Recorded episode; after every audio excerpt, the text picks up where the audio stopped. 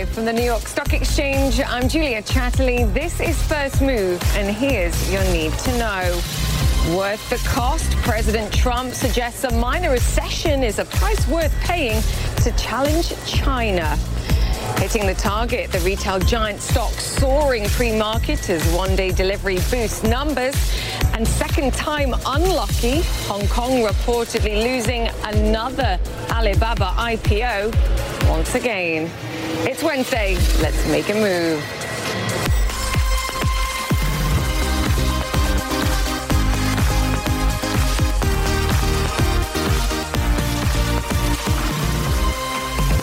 To First Move once again, where insurance is the theme of the day. I'm talking potential tax cuts.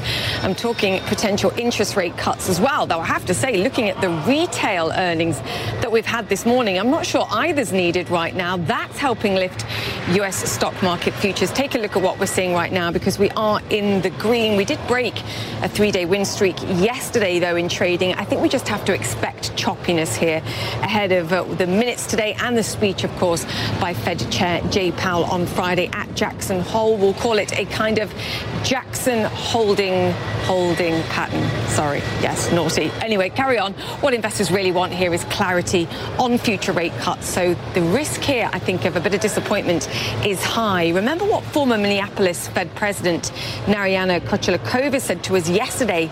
Central banks are simply out of ammunition to fight a really big recession here. The best way, therefore, to fight a downturn is simply to make sure you don't fall into a serious one in the first place. Take out insurance. What about over in Europe? Well, stocks are in the green. Italian stocks outperforming despite the Prime Minister resigning yesterday. We've got bond yields over in Italy falling to the lowest levels of, since 2016. Political uncertainty over there seemingly tranquilized by the hope of fresh stimulus coming from the European Central Bank come September.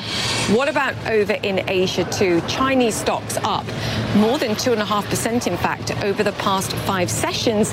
That fits with recent measures to support the economy that we've seen here, like boosting corporate borrowing or lowering borrowing costs. Timely too, of course, in light of what I just mentioned there. President Trump's comments yesterday suggesting he's willing to pay a high price to confront China here. Let's get to the drivers on this. To be clear, President Trump says it's, quote, irrelevant if the trade war dents the economy in the short term. Listen to what he had to say. I am doing this whether it's good or bad for your your statement about, oh, will we fall into a recession for two months, okay? The fact is, somebody had to take China on. My life would be a lot easier if I didn't take China on, but I like doing it because I have to do it. And we're getting great results.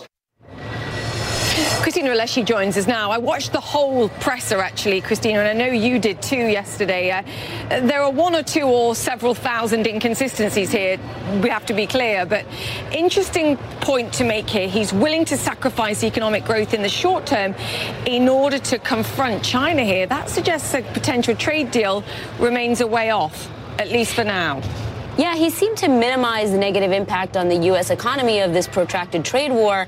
And farmers and manufacturers beg to differ here in the U.S. They're still waiting for this great deal. Where is the great deal? Because this is a president who also said that trade wars would be easy. So he's now predicting a recession would only be two months and sort of shrugging it off as it as not having a large impact. Look, you talk about contradictions. He is also calling for rate and tax cuts at the same time that he's saying the economy is strong. Well, if the economy is strong, then it doesn't need a rate cut or a tax cut. And then finally, he floated this idea of cutting uh, cutting taxes on capital gains. Well, two things on that. One, it's very questionable what kind of economic boost the U.S. would get out of that. Some uh, estimates I saw this morning show that growth would only come up about 0.1 percent with a capital gains tax cut. And secondarily, he's going to be criticized politically because the benefits of that kind of tax cut would overwhelmingly flow to the wealthy. And he's already under fire from the Democrats for that huge corporate tax cut, which didn't seem to sustain economic growth for the long term and benefit the average worker. Although we are seeing wages come up, so that's something that we do have to give him credit for. Yeah, absolutely. And I think he has a habit of floating ideas, even if behind the scenes, perhaps the feasibility of enacting things like tax cuts or payroll tax cuts um, is rather more difficult than, than just talking about them at this stage. But it, but it is quite interesting, I think, goes back to this idea of insurance here, this idea of perhaps not allowing a broader slowdown to take place here perhaps pep up the economy, perhaps cut rates in the short term to prevent a more sustained downturn. There's a valid point here, arguably. Arguably, yes, Julia. But you know this better than better than most people, right? If you use all your ammunition now and you cut, let's say, the hundred basis points that Trump wants, and really, quote unquote, boost economic activity, what ammunition does the Fed have if we do, in fact, head into a slowdown in a recession, which, by the way, is kind of inevitable? Um, so I think the concern here, and it's this balance between the short term risks and the long term risks. But I think the concern here over the long term is what ammunition do we have in case we do hit a recession if you're going to cut rates uh, to zero? It sounded like he, you know, Trump was really really pressuring the Fed to make a 100 basis point cut. Most investors I spoke to said that actually, if done too quickly, could spook the markets into thinking that the Fed thinks there's a recession coming, and that's the issue here. Yeah, if it's a big game of poker, you really have to spend those chips wisely. Christina Alesci, thank you so much for that. Again, Jay Powell on Friday is going to be quite fascinating to watch. All right, let's move on to uh, our second driver here. And Alibaba, of course, China's e-commerce giant, delaying its Hong Kong IPO. That, according to sources, it follows obviously weeks of those uh, protests in the city of Hong Kong. Will Ripley joins us on this story. Second time unlucky, potentially here, Will. But I have to say, it doesn't really matter what company it is. When you're looking at a stock market that's at seven month lows, when I look at the Hang Seng, any company perhaps will be looking at a situation like this and going, is now the right time for a second or even an initial IPO here? It's a valid question, I think. I think you hit the nail on the head, Julia. This summer of discontent, if, if it's not bad for business, it's certainly very uncertain times for businesses uh, uh, here in Hong Kong at the moment. The latest development China's biggest e commerce company, Alibaba Group, reportedly, according to Reuters, citing two anonymous sources, delaying uh, up to $15 billion listing. Uh, this is a disappointment uh, because uh, Hang Seng's trying to compete with its New York rivals. and it just goes to show that as of now, in certain areas at least, Hong Kong is a bit untouchable. Certainly businesses that rely on mainland China or that, that are based in mainland China. Now, there's no new timetable set. Uh, Reuters is saying that as soon as October, this could happen again uh, if Beijing becomes more comfortable with the political situation here in Hong Kong. But this is a city that's trying to lure uh, Chinese tech giants. And as you mentioned, the Hang Seng hit seven month lows just last week. Uh, and so this is a, really an uncertain time right now with, with all of the protests that have been ongoing for 11 consecutive weeks. Yeah, I mean, we also can't escape the politics here, the risk here that perhaps Alibaba, by, by taking its second IPO to Hong Kong, looks like it's rewarding bad behavior to some degree. I mean, we, we, we've seen what happened with the leadership at Cathay Pacific and the challenge that managing the business interests in China presented. And obviously, we've seen the CEO leave here. It's a very delicate moment, I think, as far as the business community is concerned. And the message that gets sent here also very delicate very sensitive time. I mean, the fact that Chinese civil aviation authorities uh, told Cathay Pacific that any air crew taking part in Hong Kong protests were essentially banned from operating China flights.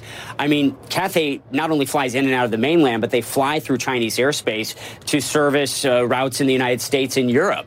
So what we're seeing with Cathay being perhaps the, the most high profile example as of late is China using its economic leverage to push its political uh, agenda. And that puts Cathay, a Hong Kong based carrier, in a really tricky situation. You know, they had their, their CEO and chief commercial officer resign last week. That was stunning. They've had to threaten to fire any staff members who took part in the protests. Reportedly, there were two pilots fired for that very reason just last week. Um, and so, in the area of transportation, uh, this is hitting home, but also retail real estate, hospitality.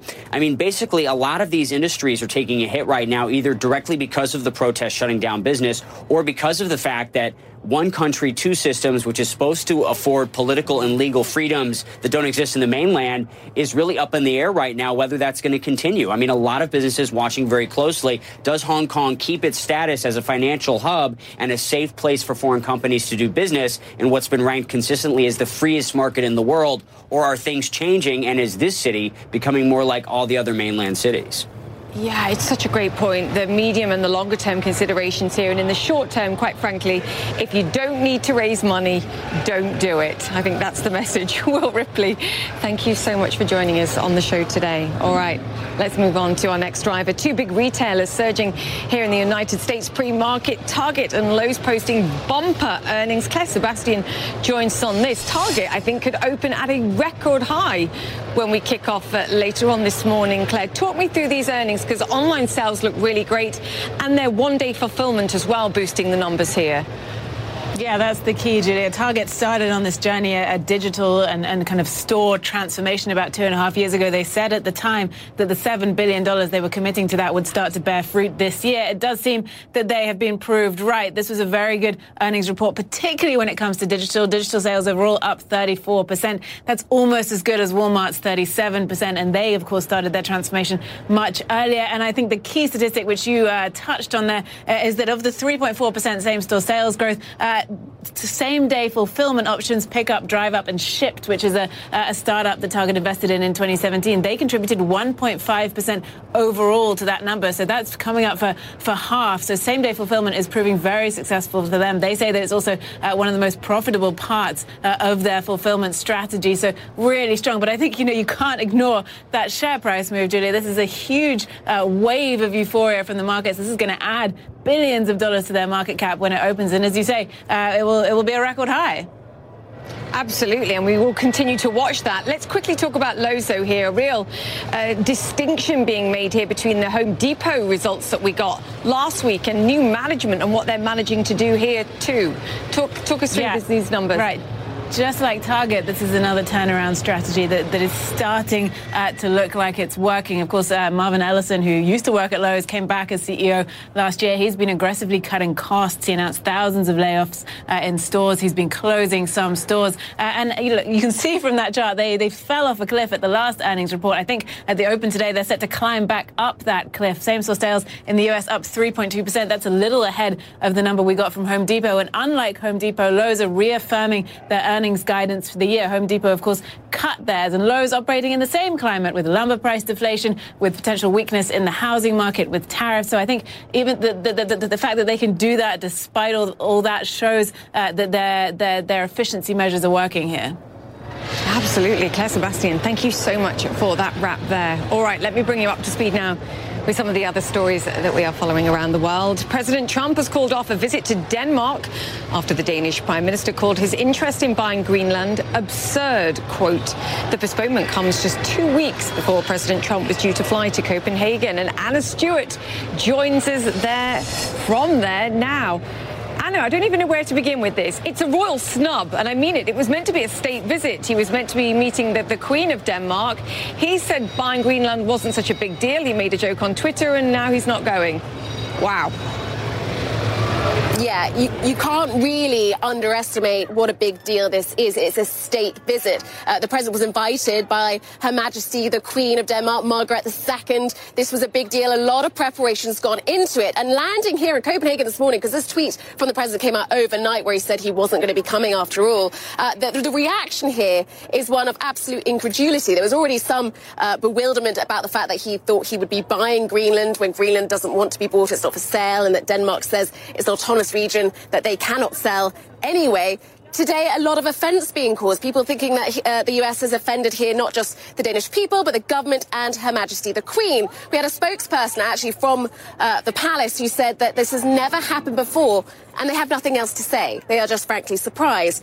It's interesting speaking to local journalists, of course, on the ground because they say this has actually really unified people from across the political spectrum, this feeling um, of, of offence over this whole spat and the trip and the fact that it's been postponed.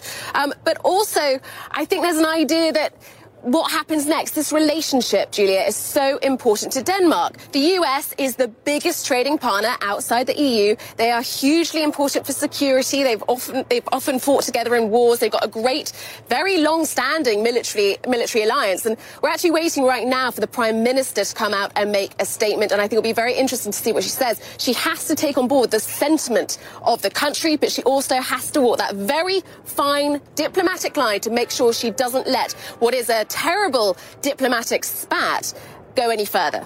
Julia? Yeah, the balance of politics and economics. Anna Stewart, delicately put there. Thank you. All right.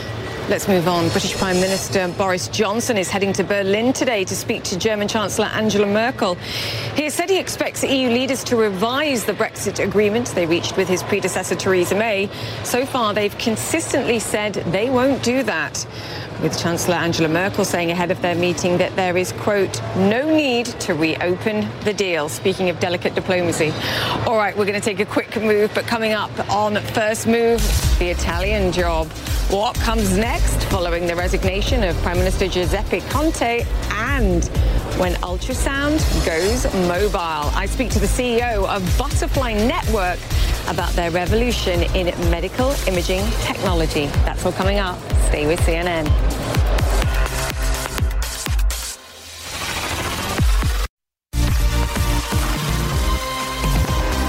To First Move. We're counting down to the market open this morning. Just been looking at the futures and we are still in positive territory this morning. Though I have to say stocks still struggling to regain the what 2.7% losses suffered this month following the announcement, of course, of additional tariffs by President Trump on Chinese exports. Only 10 more days until partial tariffs take effect, of course, September 1st. Also keeping an eye on what's going on over in Italy as well. Demand for Italian bonds remaining robust despite the uh, political crisis going on there, the latest political crisis, let's call it. 10-year yields falling again today, bond prices higher, 1.32% there. That's a multi-year low.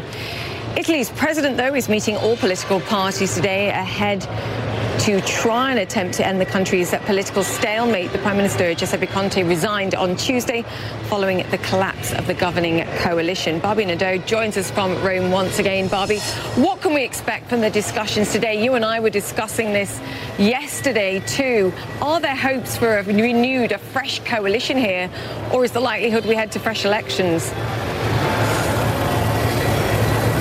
Well, you know, we're going to know a lot more tomorrow. Right now, the president is just going to be starting in the next hour or so these important consultations. We're working, though, with the results of an election that was very contentious about a year and a half ago. And he still got those pieces of the puzzle to try to fit together. And as he goes forward, he's going to have to see if there's any sort of majority. But you've got to remember but that a year ago, this coalition was the best compromise they could find. And it seemed an impossibility that there was any other way to form a government. But they were strange bedfellows from day one. A lot of people never thought the coalition would last as long as it did. So it's up to the president now to try to pick up the pieces or call early elections. And it's looking increasingly like that might be the only option, Julia. Absolutely. So what do we have to do now? We just wait for the discussions to take place today. We get a better sense because the talk behind the scenes has been perhaps, and we discussed this yesterday, that the Democratic Party, the, the centre left, could perhaps tie up with the Five Star Movement. Would that be a more cohesive coalition than, than at least what we've seen for the last year and a half? Because both feel pretty uncomfortable, quite frankly, and have clearly been very challenged. Absolutely. And, you know, they've spent the last 14 months saying nothing but terrible things about each other. So it's going to be hard to see how they can recon reconcile some of that. And a year ago, there was no way these two parties could have worked together. But it's really now all about Matteo Salvini. That's the interior minister, far right leader of the League. Whether they will hand him essentially a possible win with early elections or if they will uh, form a coalition government that just exists only to keep him out of power. He's still is at the center of this government crisis. And right now, uh, Sergio Mattarella is meeting with these parties, and each time a party leader comes out, uh, they tell the press what they think should happen. Julia? Yeah, absolutely. And uh, whether or not he gets punished at the polls for pushing the country to the brink of uh, political crisis again. Barbie, great to have you with us. We'll watch this closely. Barbie Nadeau speaking there. All right, just one of the risks, obviously, that investors have to keep an eye on at this moment. Let's talk about how you play this. Victoria Fernandez joins us now. She's Chief Market Strategist at Crossmark Global Investments. Victoria, fantastic to have you on the show political crisis in Italy, Brexit negotiations, recession risks here in the United States, trade deals or not, you name it. Have you adjusted your portfolio in any way over the last couple of weeks? How do you view the global markets at this stage and the, and the risks that are upcoming? You know, Julia, we're long term investors, so we haven't made any strategy shifts just based on headline news that's come out. And I think a lot of the uncertainties that we're seeing right now are headline based. Like you mentioned, uh, we have Brexit coming, we had Argentina last week, we have the Italian news that you were just speaking about.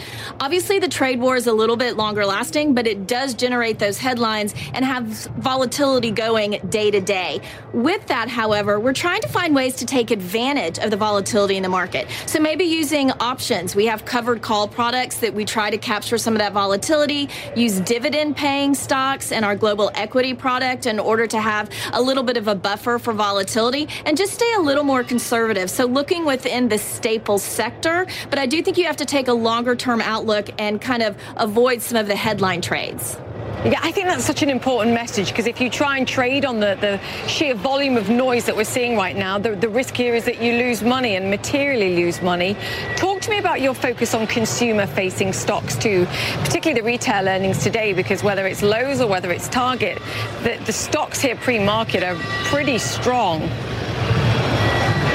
They really are. And, you know, we have been talking all year with our clients, telling them that really the consumer is the key to this economy right now. We know that we've had industrial production and some of the manufacturing numbers come down because of slowing global growth, but the consumer really remains strong. And we had good uh, keys come out of that last week with Walmart and Alibaba had strong earnings. Today, obviously, with Target and with Lowe's, even Home Depot um, and Kohl's yesterday was better than expected, even though it wasn't great, still better than than expected. I think it's showing the consumer really is driving this economy, giving us kind of a floor to work off of. And I think we'll see the market continue to trend higher as long as that consumer stays strong and these stocks are showing positive movement today. What specifically are you watching here? Because I saw a fascinating statistic today that said 60% of the time as we enter recessions into the United States, we don't see a weakening of consumer spending. That seems to kick in later. So, what would give you a sense, a pause for thought here to go, okay, perhaps we do need to be a little bit more cautious here? When you look at the consumer, we can't just look at the retail sales numbers, right? Um, you do have a lot of coincident indicators going on. Right now, industrial production is down. That's one of those. But we look at the labor market, look at the payroll numbers, look at business sales, look at income. All of these things are staying pretty strong, and these are coincident indicators as well. So you have to watch multiple factors to see where it's going, but also look at the household balance sheets of consumers, not just their spending. Those levels levels are really strong as well. Savings numbers are higher. That's a good cushion for the consumer to have if things start to go a little bit south um, on the spending side. So there's many factors to watch with the consumer to show their strength is still continuing. Yeah, it's such a great point. Victoria, fantastic to have you on the show. Thank you so much, and we'll get you back soon. Victoria Fernandez, Chief Market Strategist at Crossmark Global Investors. All right, we're counting down to the market open this morning. Plenty more to come on the show. New technologies in imaging and medical diagnostics, and of course, a look at uh, how these retailers shape up. Some really strong earnings from Target this morning could open at a record high. We're back into the market open. Is next.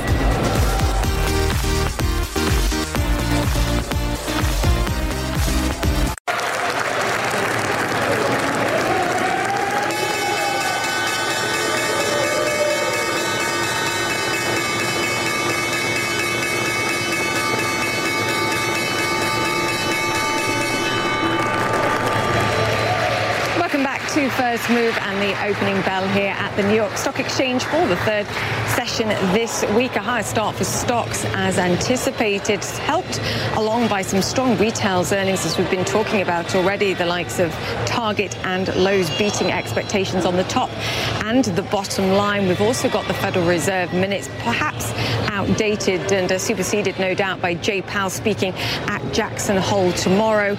A lot of investors clearly awaiting what we get there. The president is also awaiting that too. He's been tweeting this morning saying, We're doing great with China and other trade deals. The only problem we have is Jay Powell and the Fed. He's like a golfer who can't putt, he has no touch. Big US growth if he does the right thing. Big cut. Remember, he's asked for a one percentage point cut from the Federal Reserve, but don't count on him. So far, he's called it wrong and only let us down. We are competing with many countries that have far lower interest rates. We should be lower than them. Yesterday, the highest dollar in US history. No inflation. Wake up, Federal Reserve. Such growth potential, almost like never before. Okay, stocks also rallying as bond yields are well supported here as well. 158 the level on the US 10 year. Remember, we've talked a lot about how stock markets uh, have been following bond yields in particular. So uh, a solid open across the board this morning. And uh, no doubt the president will continue to tweet as we await Jay Powell on Friday. For now, let me talk you through the global movers. Target higher this morning. We've discussed it already. Q2 sales and earnings beating expectations. We saw a profit jump of 17% and they raised their full year profit outlook up double digits this morning pre-market. Also Lowe's not pre-market. It's now open. We're up in the session. Lowe's also higher, jumping as earnings and revenues beat expectations. We've got US sales up more than 3%, outpacing the sales that we saw for Home Depot, if you remember, right now also up double digits. Keep an eye on Alibaba as well. We've discussed this too. Reports that China's biggest e-commerce firm is delaying its Hong Kong share sale, a second IPO for the company. It comes amid weeks of pro-democracy protests in the city, of course. Now, in line with that, China's information wars could be targeting the United States. Twitter took down nearly 1,000 accounts it said were tied to Beijing. Most attacked protesters in Hong Kong. One, though, was different. Donie O'Sullivan joins us on this story. So we had this whole list, Donie. You went over them, and one in particular was found to be targeting America. Now, how sure are we that that address was linked to China, given that Twitter has thrown accusations in the past and they've been wrong. Talk us through your investigations here. Yeah, Julia. I mean, this is a very tough balancing act for Twitter. Uh, Twitter and Facebook and the other social media platforms have been under huge scrutiny since 2016 when Russia ran this, you know, elaborate social media campaign targeting the United States. Now, since then, they have built teams to try and, you know, find these covert social media campaigns, which sometimes can lead to real world events, you know, get real people out on the streets. In the case of China, Twitter and Facebook alleged earlier this week that Beijing was running a campaign with about a thousand accounts on Twitter that were designed to look like independent news sites and independent individuals, um, you know, trying to undermine Hong Kong demonstrators. Now, we went through the list of accounts that Twitter released, and you know many of them were targeting Hong Kong, but one account did stick out in particular, and it was called Liberty Lion News.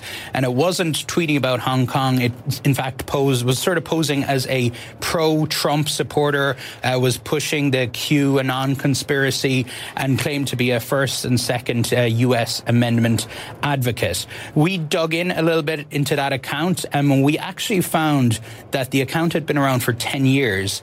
But prior to being Liberty Lion News, it was actually promoting uh, nightclub events in New Mexico here in the US.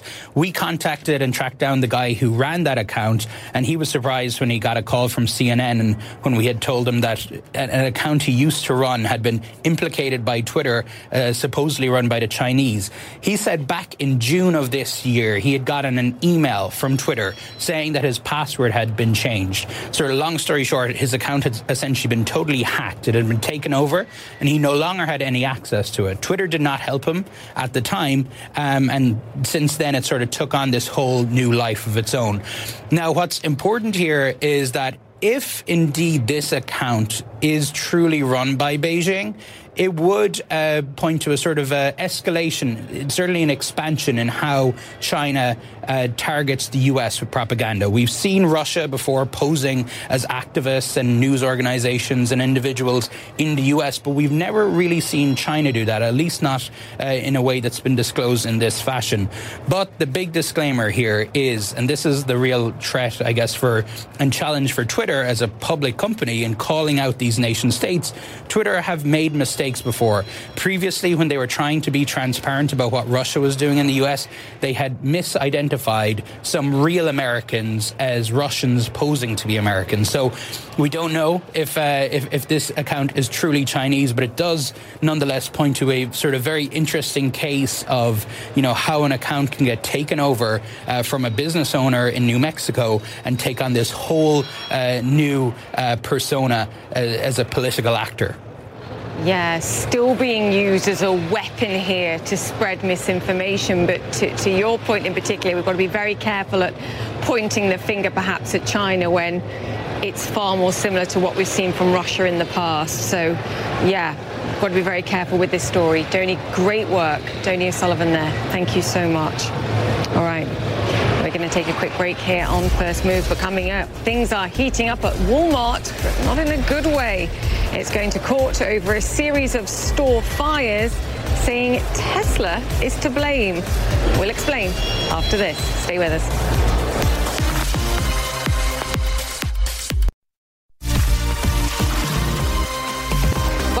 First Move. Walmart is suing Tesla, saying several fires have been caused by solar panels the electric car maker installed on Walmart store roofs. Matt Egan joins us on this story. Matt, I believe 240 different stores have these solar panel systems installed, so this is pretty painful. Talk us through the details of this. What's going on? Julia, when you're a solar company, it is never good for business when one of your biggest customers blames you for roofs lighting on fire. And that is exactly what Walmart is alleging in this explosive lawsuit that was filed yesterday. Walmart detailed fires at seven stores across the country that allegedly began in Tesla solar panels. And what Walmart is saying here is they are putting the blame on a rush rushed approach to the installation process. Walmart is alleging a breach of contract and it is seeking to recover millions of dollars in damages and have Tesla remove the systems. And Julie, I want to read a, an amazing line in this lawsuit, Walmart said, quote, to state the obvious, properly designed, installed, inspected, and maintained solar systems do not spontaneously combust. And the occurrence of multiple fires involving Tesla's solar system is but one unmistakable sign of negligence by Tesla. So Tesla did not respond to multiple requests for comment, um, but clearly this is um, not going to help Tesla's solar reputation. And it's also another reminder of that controversial uh, 2016 takeover of Solar Six, Solar City. Um, now you'll recall that a lot of analysts at the time they criticized the deal as a, a bit of a bailout for Solar City because the company um, has a lot, had a lot of debt, and the company was run and founded by two of Elon Musk's cousins. Um, and the deal really has not worked out for Tesla. It has turned out to be a bit of a bust. And, and clearly, this lawsuit from Walmart uh, will not help that view. Yeah, that deal has just been a headache, I think, from start to finish, quite frankly. But these two companies have been working for years on, on clean energy initiatives. I believe that Walmart's also pre ordered 45 of the Tesla semis as well. Awkward. Better settle yeah, this ASAP.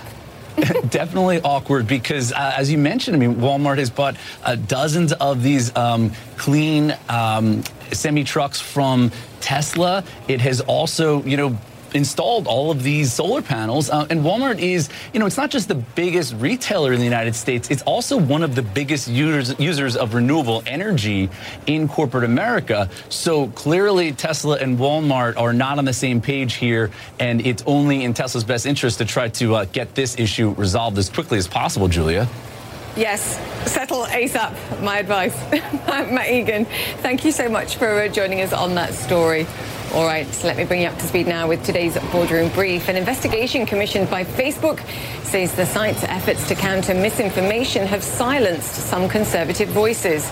It includes some of the people Facebook relies on for fact checking are regarded by conservatives as left leaning. It also says a Facebook policy to bar sensationalist adverts may have restricted anti abortion campaigners from sharing their views. Sony Pictures and Disney's Marvel have failed to reach an agreement on the future of Spider-Man, meaning that Spidey himself will not be starring in any of the Marvel's movies for the time being. Sony, which owns the movie rights to the superhero, says it's disappointed that the talks fell through. Prepare to enter the Matrix one more time. 20 years after the original film debuted, the movie franchise is making a comeback. It stars Keanu Reeves and Carrie-Anne Moss, confirming their appear in the fourth film. Wow. All right, up next, meet the company turning your smartphone into an ultrasound scanner. We'll be speaking to the Butterfly Network. Stay with us.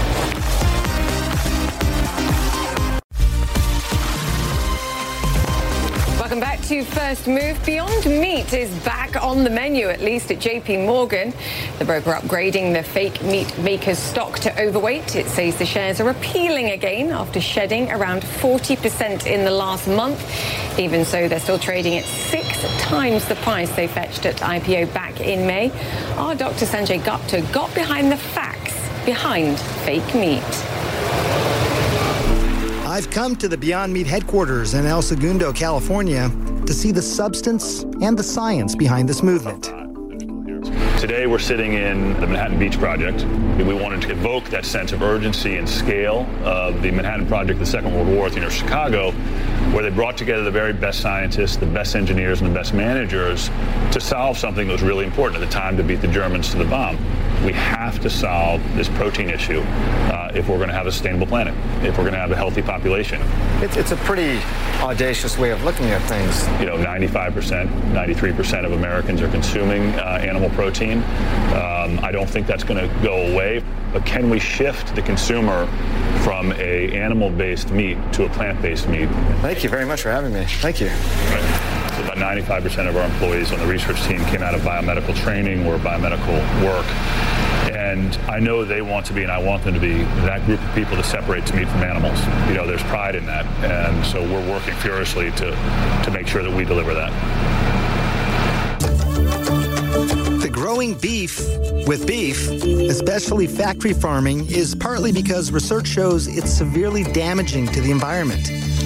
According to the UN, beef alone is responsible for 41% of livestock greenhouse gas emissions, such as methane and nitrous oxide. Those livestock emissions make up 14.5% of total global emissions. In Redwood City, California, Impossible Foods is another U.S. company at the forefront of the plant based meat revolution. Our mission is very simple it's to completely replace animals as a food technology by 2035 globally. Pat Brown, a doctor and a former biochemist, founded the company in 2011. Impossible says its products are available at more than 10,000 restaurants in the United States. The Impossible Whopper, only at Burger King. And have also launched in multiple locations in Asia, including Hong Kong, a huge traditional meat eating market. People are not wedded to the idea that meat has to come from animals. They're very wedded to the idea that they got to have meat.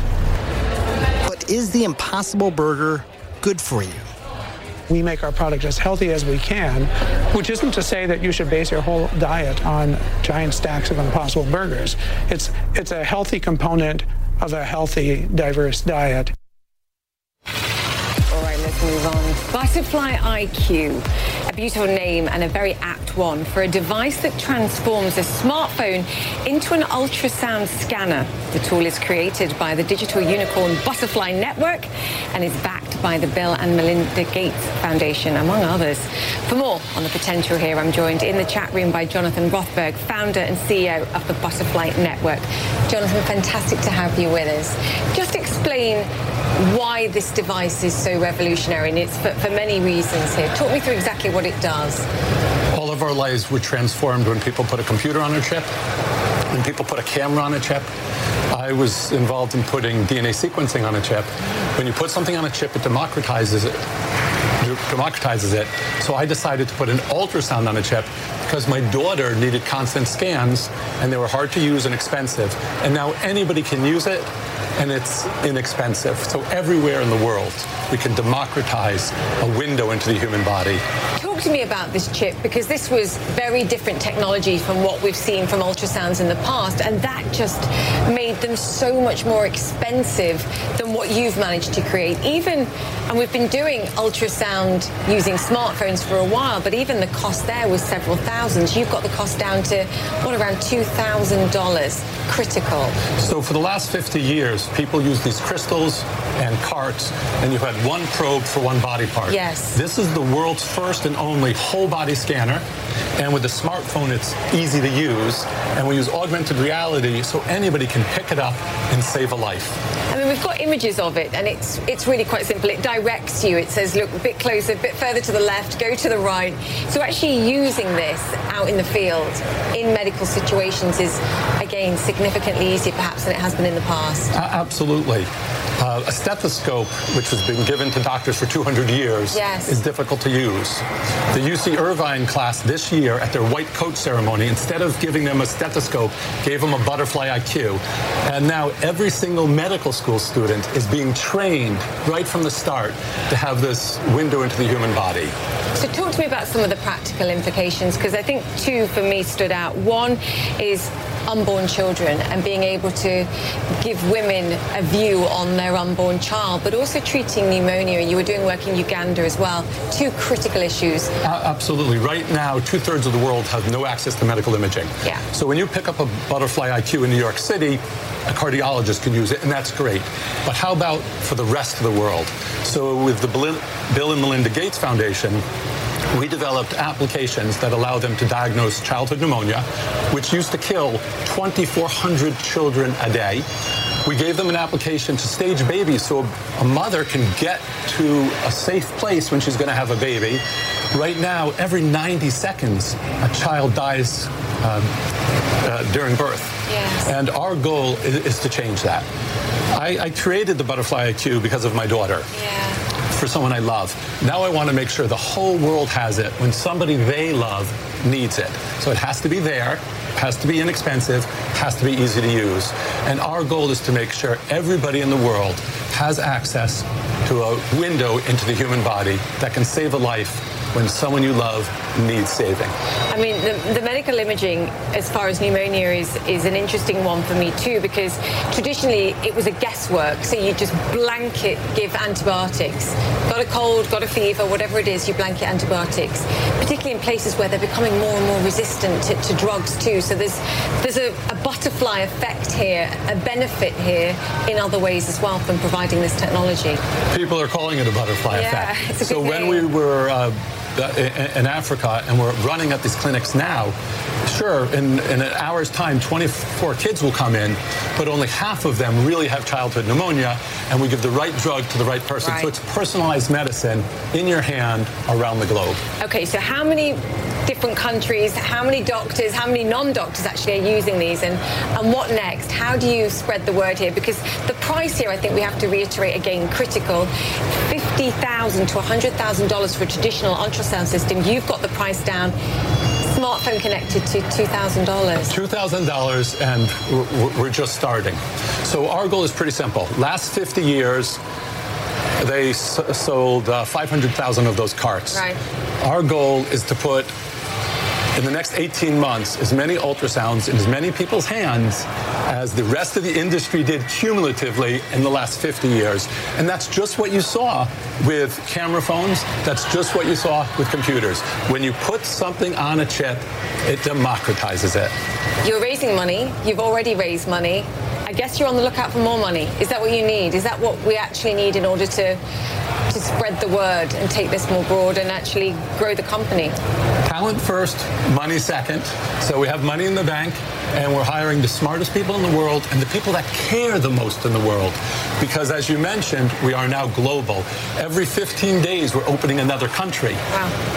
Fantastic. Thank Thank you. Yeah, you're doing great work. Thank yeah. you. And your daughter's okay? My daughter's great. Fantastic. How long did it take to develop, by the way? Five years. Was it? Five years. And still a work in progress. Fantastic to have you on the show, and we'll watch your progress. Thank you. Certainly. The butterfly effect. Jonathan, thank you. Jonathan Rothberg there. All right.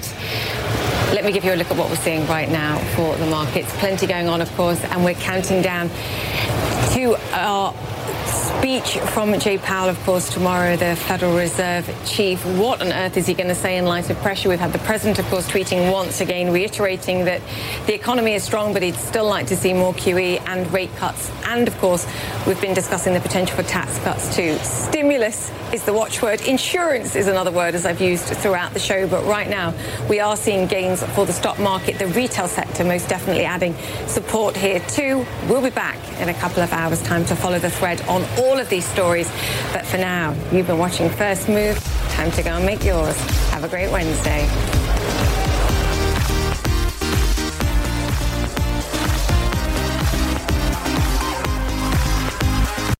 Quality sleep is essential, and that's why the Sleep Number Smart Bed is designed for your ever evolving sleep needs. So you can choose what's right for you whenever you like. Need a bed that's firmer or softer on either side? Helps you sleep at a comfortable temperature, quiets their snores. Sleep Number does that. Sleep better together. JD Power ranks Sleep Number number 1 in customer satisfaction with mattresses purchased in-store. And now, save 50% on Sleep Number limited edition smart beds for a limited time. For JD Power 2023 award information, visit jdpower.com/awards. Only at Sleep Number stores or sleepnumber.com. I'm Dr. Sanjay Gupta, host of the Chasing Life podcast. In honor of our 10th season, we want to hear from you. Leave us a message at 470-396-0832 and tell us how you chase life. It could be used on an upcoming episode.